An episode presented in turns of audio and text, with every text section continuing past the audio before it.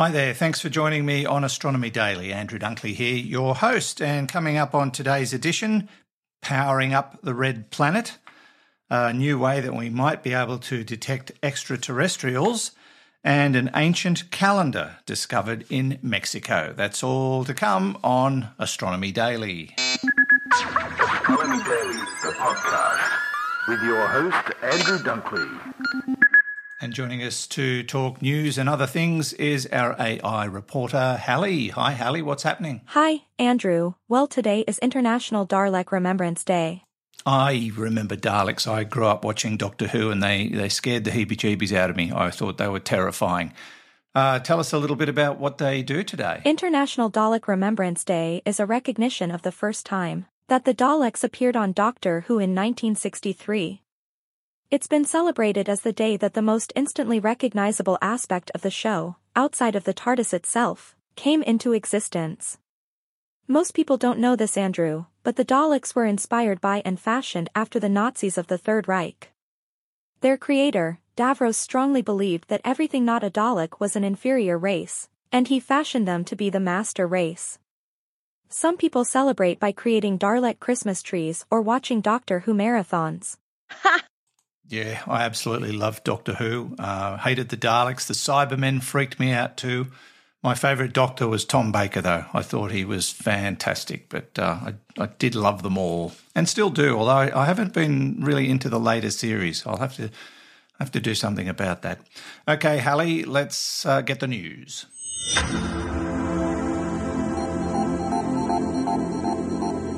For the first time, astronomers have spotted a planet outside the solar system with a decaying orbit around a star that resembles a future version of our Sun.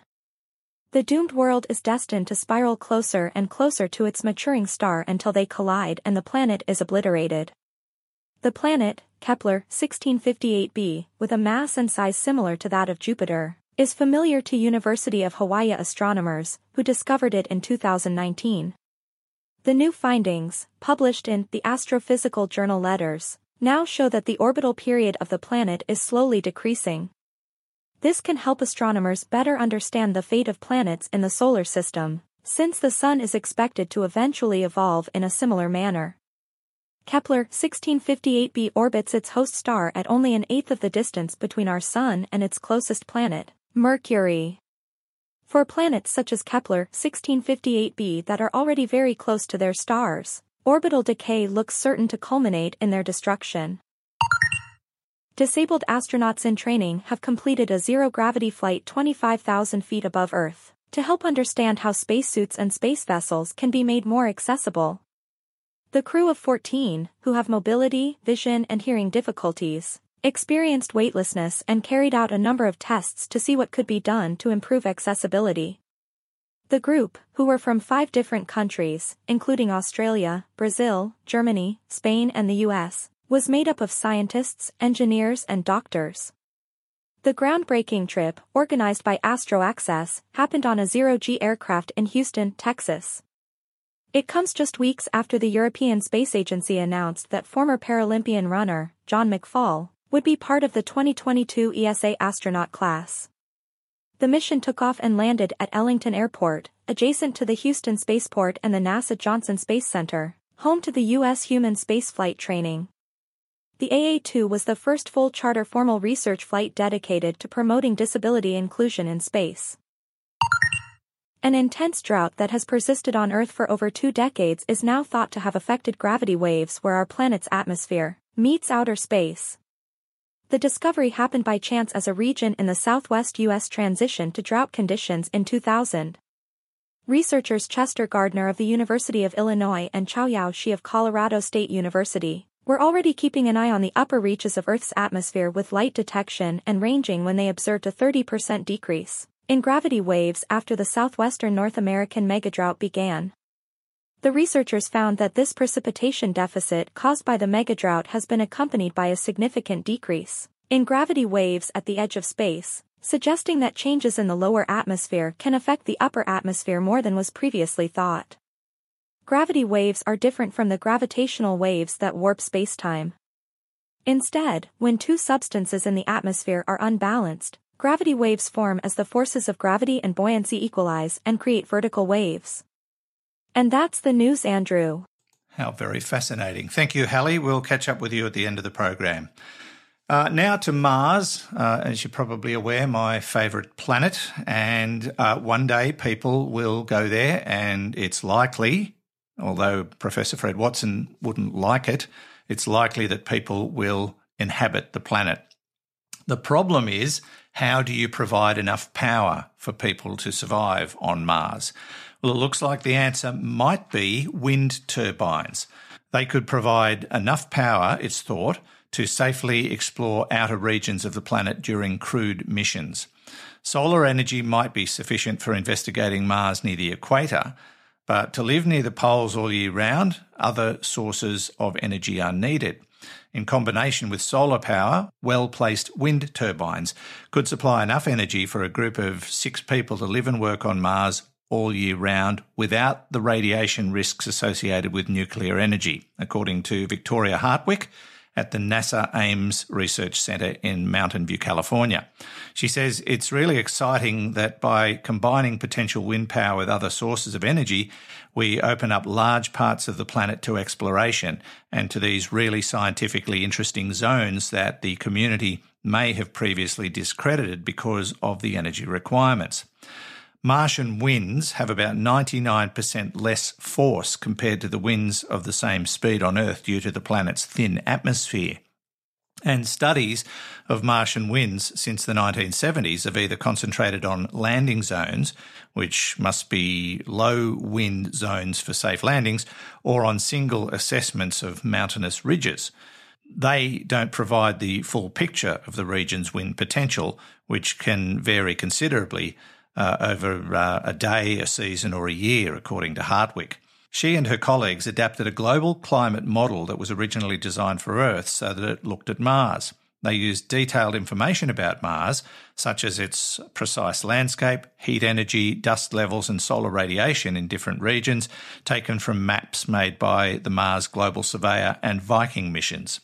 And armed with that information, the model simulated the various wind speeds across the planet, day and night, across seasons and even years, as storms also vary year to year. The researchers found that wind energy could not only uh, complement solar energy, especially at night and during heavy dust storms that blocked out sunlight, but replace it entirely in some locations. The Astronomy Daily Podcast with Andrew Dunkley. Now to extraterrestrials. Well, we know there might not be any, but what if there are? How do we find them? Back in twenty sixteen, scientists at the Laser Interferometer Gravitational Wave Observatory, or LIGO, announced that they had made the first confirmed detection of gravitational waves. Now, that discovery confirmed a prediction uh, made a century before by Einstein and his theory of general relativity, and opened the door for a whole field of new astrophysical research. By studying the waves caused by the merger of massive objects, scientists could probe the interior of neutron stars, detect dark matter, and discover new particles around supermassive black holes. Now, according to new research led by the Advanced Propulsion Laboratory of Applied Physics, G Ws could also be used in the search for extraterrestrial intelligence. As they state in their paper, LIGO and other observatories like Virgo and Kagra uh, have the potential to look for G Ws created by rapid and or massive accelerating spacecraft. By combining the power of these and next-generation observations, we could create a ramcraft detection and ranging system that could probe all the stars of the Milky Way for signs of warp drive signatures. The team was led by Luke Sellers, a graduate research assistant from the University of California, Los Angeles, and the A P L, uh, specialised aerospace lab based in Stockholm uh, at Applied Physics, an independent research group. He was joined by researchers from the Technikon Israel Institute of Technology, Lund University and Carnegie Mellon University in P- Pittsburgh. And if you're interested in it, the paper that describes their findings has been published in the monthly notices of the Royal Astronomical Society. Let's move on to the next story at Warp Factor five. Uh, and uh, an ancient calendar seems to have been discovered in Mexico. Ancient Mexicans closely watched the sun from only a single location and tracked the seasons and operated a farming calendar that fed millions of people. Not the calendar, the food they created from the information. The Mexica, or Aztecs, used the mountains located in the basin of Mexico, uh, now known as Mexico City, as a solar observatory by keeping track of the sunrise against the peaks of the Sierra Nevada mountains. They achieved incredible accuracy in monitoring seasonal variations like weather, like dry springs and summer monsoons, and even accounting for leap years. Such precision was vital, uh, as planting crops too early or too late could have been disastrous for the three million-odd people living in the basin before the arrival of the Spanish in fifteen nineteen. Exequiel Ezcura is an ecologist at the University of California, Riverdale, and led the research and said, "We concluded they must have stood at a single spot looking eastwards from one day to another to tell the time of year by watching the rising sun." Ezcura and his team set about finding this single spot by scouring Mexica manuscripts for references to such a location. And the researchers found that these texts referred to Mount Teblanc, which lies to the east of the basin.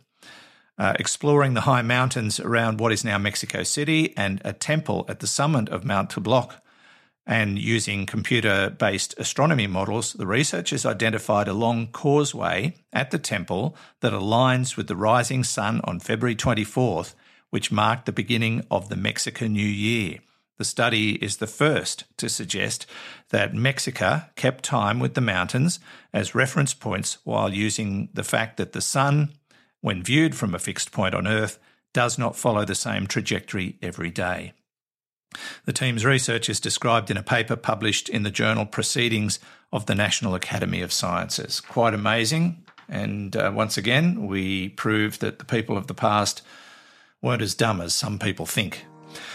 We're nearly done. You can chase up those stories on our website, astronomy daily dot io. Uh, don't forget we're on YouTube as well. Uh, you can find us at, at Astronomy Daily, the podcast. And before we go, we better check in with Hallie. What have you got for us? I know you and Professor Fred occasionally get questions about proving flat earthers wrong, and that got me to thinking. Hmm. Why am I suspicious? What are you thinking, Hallie? Flat earthers have nothing to fear but sphere itself. Oh, good grief. Thanks, Hallie. Bye. Bye. And from me, Andrew Dunkley, until next time, this has been Astronomy Daily. Astronomy Daily, the podcast. With your host, Andrew Dunkley.